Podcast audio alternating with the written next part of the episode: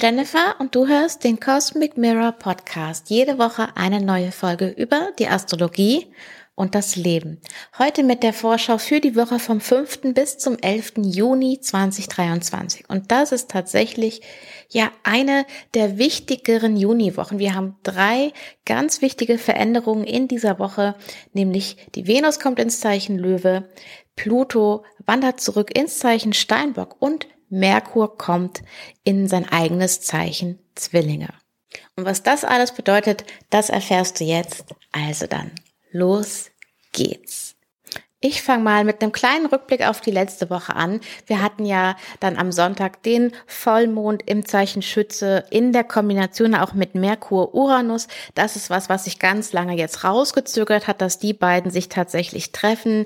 Wir hatten Jupiter sehr aktiv mit dem Mondknoten und eben, dass Merkur überhaupt erstmal aus dem Bereich rauskommt, in dem er sich seit dem 3. April befindet. Also seit dem 3. April ist Merkur im Zeichen Stier und seitdem haben wir eben mit bestimmten Themen nur zu tun und auch mit einem oft langsamen Merkur, also Dinge, die sich auch langsamer entwickeln.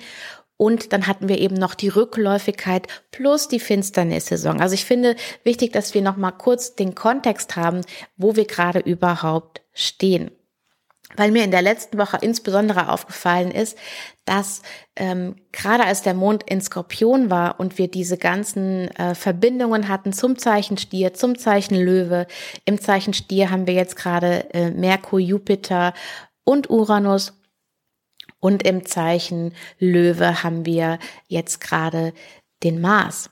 Und gerade hier fand ich die Spannungen extrem hoch äh, mit dem Mond in Skorpion und auch so diese, es hat sich einfach so viel aufgeladen, so viel von Dingen, die sich bisher noch nicht so weiterentwickelt haben, wie man sich das vielleicht gedacht hat, wie du dir das vielleicht gewünscht hast, Dinge, die einfach noch ein bisschen langsam vielleicht vorangehen.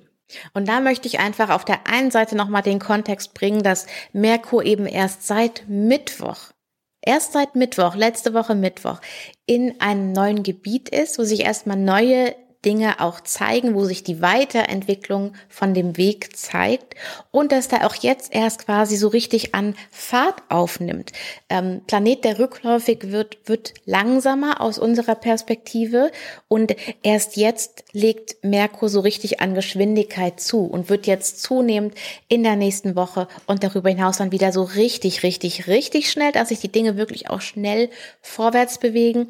Aber jetzt sind wir halt gerade erstmal in dem ähm, es nimmt langsam Fahrt auf Punkt und wir sind jetzt gerade erst auf neuem Gebiet und wir haben jetzt am Sonntag auch erst das Treffen von Merkur und Uranus. Also falls du in der letzten Woche gemerkt hast, boah, da ist schon irgendwie ganz schön Anspannung und bei manchen Sachen bin ich auch wirklich frustriert, ähm, es wird jetzt langsam besser. Wichtig ist in dem Kontext auch nochmal, möchte ich nochmal erwähnen, dass wir ja gerade Mars in Zeichen Löwe haben. Und wenn du dich erinnerst, am 20. Mai ist Mars ins Zeichen Löwe gekommen und ich war in der Folge ähm, ja eher sehr begeistert davon, dass Mars endlich wieder in einem Zeichen ist, wo er auch ähm, gut Mars sein kann, wo er eine gute Stärke hat. Wir hatten ja vorher ganz viele Monate, sieben Monate mit Mars im Zeichen Zwillinge zu tun. Das geht dann zurück bis ins letzte Jahr. Und danach hatten wir als erstes Mars im Zeichen Krebs. Ein Zeichen, das jetzt mit den Qualitäten von Mars ja nicht unbedingt sofort offensichtlich kombinierbar ist und wo es einfach ähm, ja Differenzen gibt, sag ich mal.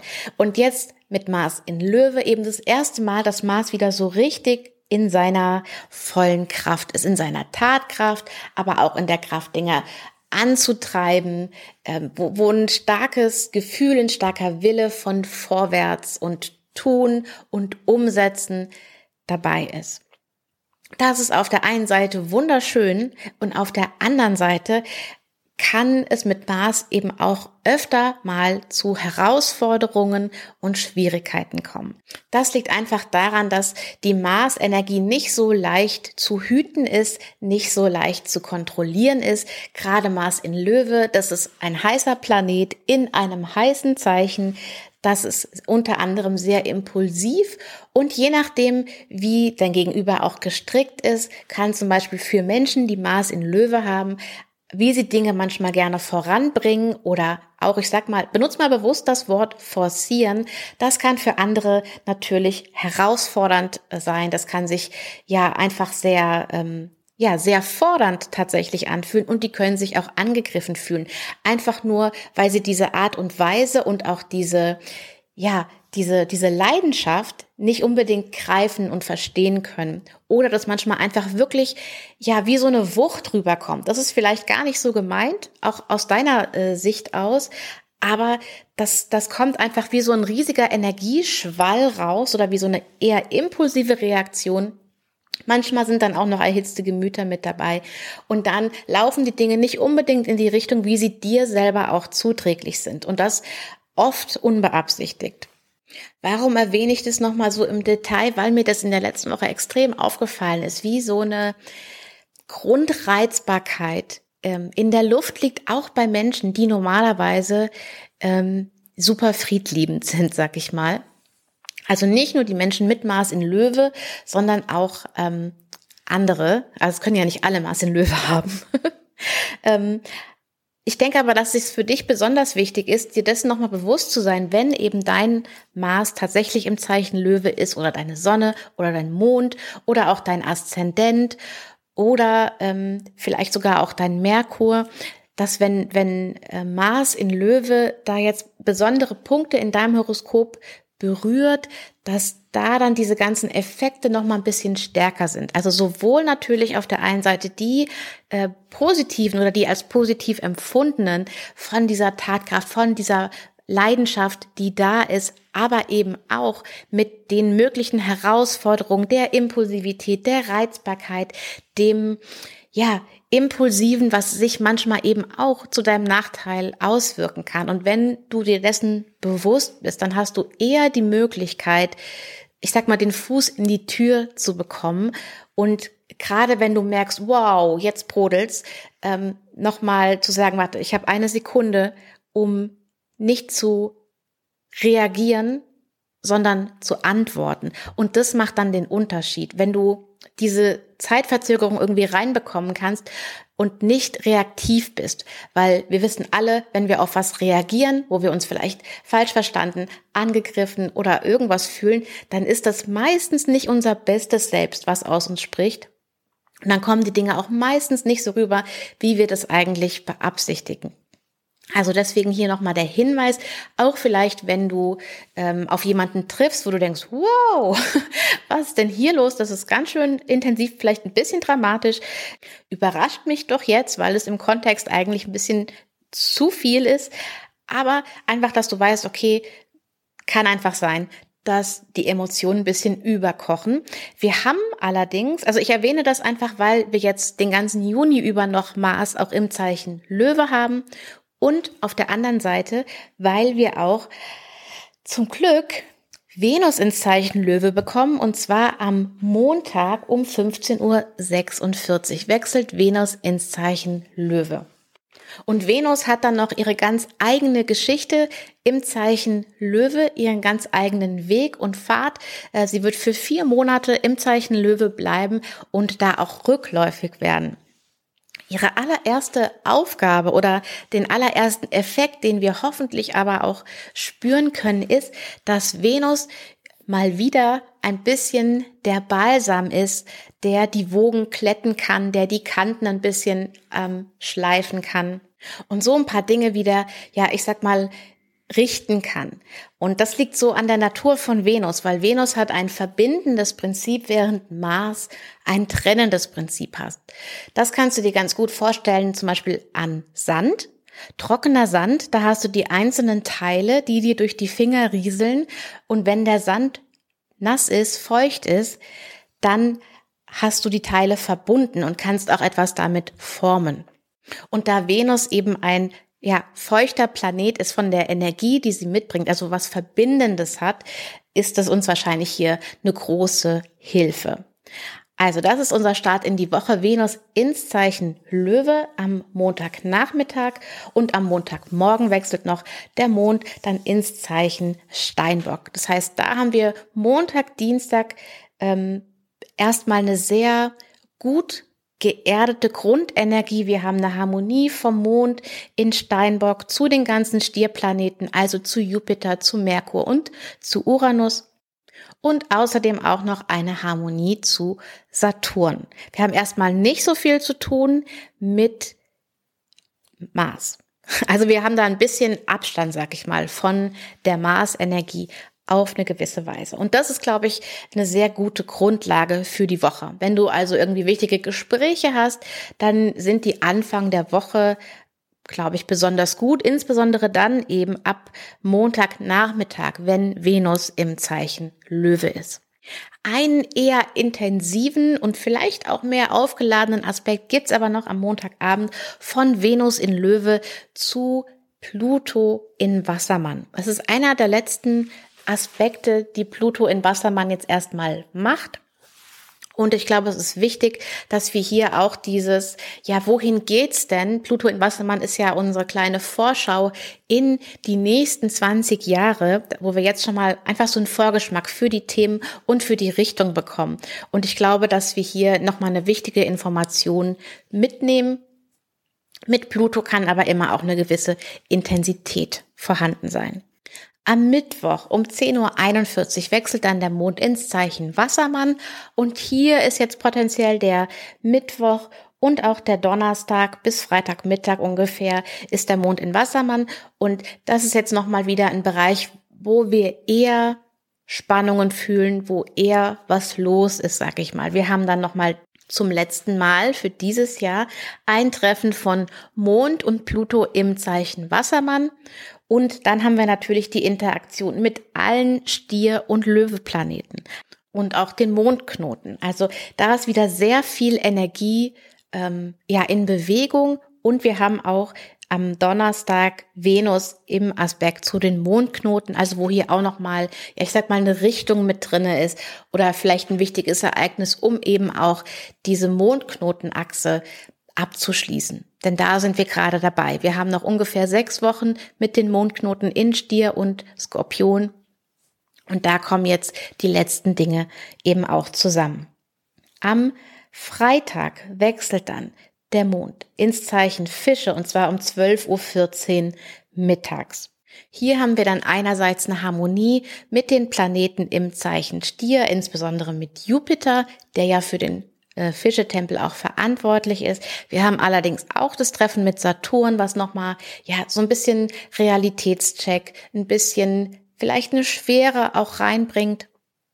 Auf jeden Fall vielleicht auch was Bodenständiges. Das kann auch gut sein. Und wir haben dann am Samstag den Dreiviertelmond im Zeichen Fische und zwar um 21.31 Uhr. Das heißt, wenn du dann den Mond aufgehen siehst am äh, Samstagnacht, am Samstagnacht, wenn du Samstagnacht den Mond aufgehen siehst, dann siehst du quasi den Dreiviertelmond im Zeichen Fische aufgehen. Und der uns dann wieder auch die Frage stellt, hey, wie sieht es aus? Was siehst du für Früchte? Was kannst du so erahnen oder erkennen? Welche Früchte trägt einerseits dieser Mondzyklus, aber andererseits auch, was siehst du für Potenzial mit Jupiter in Stier? Und wenn du dazu noch mal mehr hören willst oder die Folgen noch nicht kennst, da wäre einerseits die Neumond in Stier Folge, in die du da reinhören kannst oder auch die Folge mit der Vorschau für Mai. Die heißt zweite Maiwoche und Vorschau für Mai. Da gehe ich nochmal auf Jupiter in Stier ein und auf diese Metapher unseres Gartens. Ja, und das Schöne an dem Dreiviertelmond ist, dass es eine Spannung bildet zwischen eben dem Zeichen Fische und dem Zeichen Zwillinge. Beides sind bewegliche Zeichen. Das heißt, wir haben hier auch eine gewisse ja, Flexibilität und wir können einerseits die eher neugierigen und auch mehr rationalen Elemente aus dem Zeichen Zwillinge mit reinbringen. Und auf der anderen Seite haben wir einmal das Gewicht von Saturn im Zeichen Fische, was ein bisschen mehr Bodenständigkeit reinbringt. Und wir haben aber auch das Fische-Element, das Element Wasser, was hier auch ja die emotionale Seite ein bisschen mit betont. Also, also wenn wir hier diese Spannung zwischen diesen beiden Punkten, dem mehr rationalen, dem bisschen emotionalen, dem greifbaren und dem vielleicht auch nicht so greifbaren. Wenn wir die hinbekommen, dann sind wir gut gewappnet für die nächsten Veränderungen, die ja auf dem Fuße oder sollte ich sagen, gleich am nächsten Tag, am Sonntag auch folgen. Wir haben als erstes am Sonntag um 11.45 Uhr den Wechsel von Pluto zurück ins Zeichen Steinbock. Das heißt, unsere Pluto in Wassermann Vorschau, die wir jetzt seit Ende März hatten, die endet und wir nehmen quasi die ganzen Ideen und Gedanken mit, die ganzen Einblicke und Eindrücke, die wir bekommen haben. Auch Merkurs Reise im Zeichen Stier, finde ich, ist sehr stark verbunden mit der Pluto in Wassermann Vorschau. Denn fast die ganze Zeit mit Pluto in Wassermann hatten wir dann auch Merkur im Zeichen Stier, bis auf eine Woche oder so. Also da ist ein ganz starker ähm, Punkt mit drin. Und jetzt geht's mit Pluto in Steinbock dann erstmal darum zu sagen, hey, okay, ich habe gesehen, wo es hingehen kann. Ich habe so ein paar Ideen, ich habe so ein paar Eindrücke, aber gibt es denn noch irgendwelche Sachen, die zu Ende gebracht werden müssen? Gibt es noch irgendwas, was ähm, ja zu finalisieren ist, bevor es dann äh, weiter in das Neue geht? Nicht mal eine Dreiviertelstunde später um 12.26 Uhr passieren zwei Dinge. Merkur ist quasi an der Ausgangstür vom Zeichen Stier und stellt hier nochmal eine Harmonie zu Pluto in Steinbock her. Das heißt, der erste Aspekt, den Pluto in Steinbock erfährt sozusagen, ist die Begegnung mit Merkur. Und für Merkur die letzte Begegnung im Zeichen Stier, die letzte ja, Konsequenz aus der Zeit seit dem 3. April, in dem Merkur sich im Zeichen Stier aufgehalten hat, ist diese Begegnung mit Pluto. Und direkt unmittelbar danach, in der gleichen Minute noch, kommt Merkur in sein eigenes Zeichen Zwillinge. Das ist schön, das ist wirklich gut, weil Merkur hier zu Hause ist, hat jetzt eine lange, lange, lange Reise im Venustempel hinter sich. Nicht, dass er was gegen den Venustempel hätte, aber die Dinge sind doch da ein bisschen anders. Sie sind sinnlicher, sie sind langsamer. Und im Zwillinge-Tempel, da ist erstmal mehr Bewegung, da ist mehr Variation, da ist mehr Raum für Neugier, für ein bisschen spielerische Aspekte, für Witz.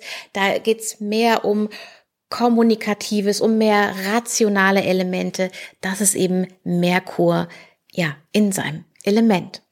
Und nachdem wir dann Merkur für ja über zwei Monate im Zeichen Stier hatten, haben wir gerade mal knapp über zwei Wochen mit Merkur im Zeichen Zwillinge. Plus Merkur wird hier eben super, super schnell.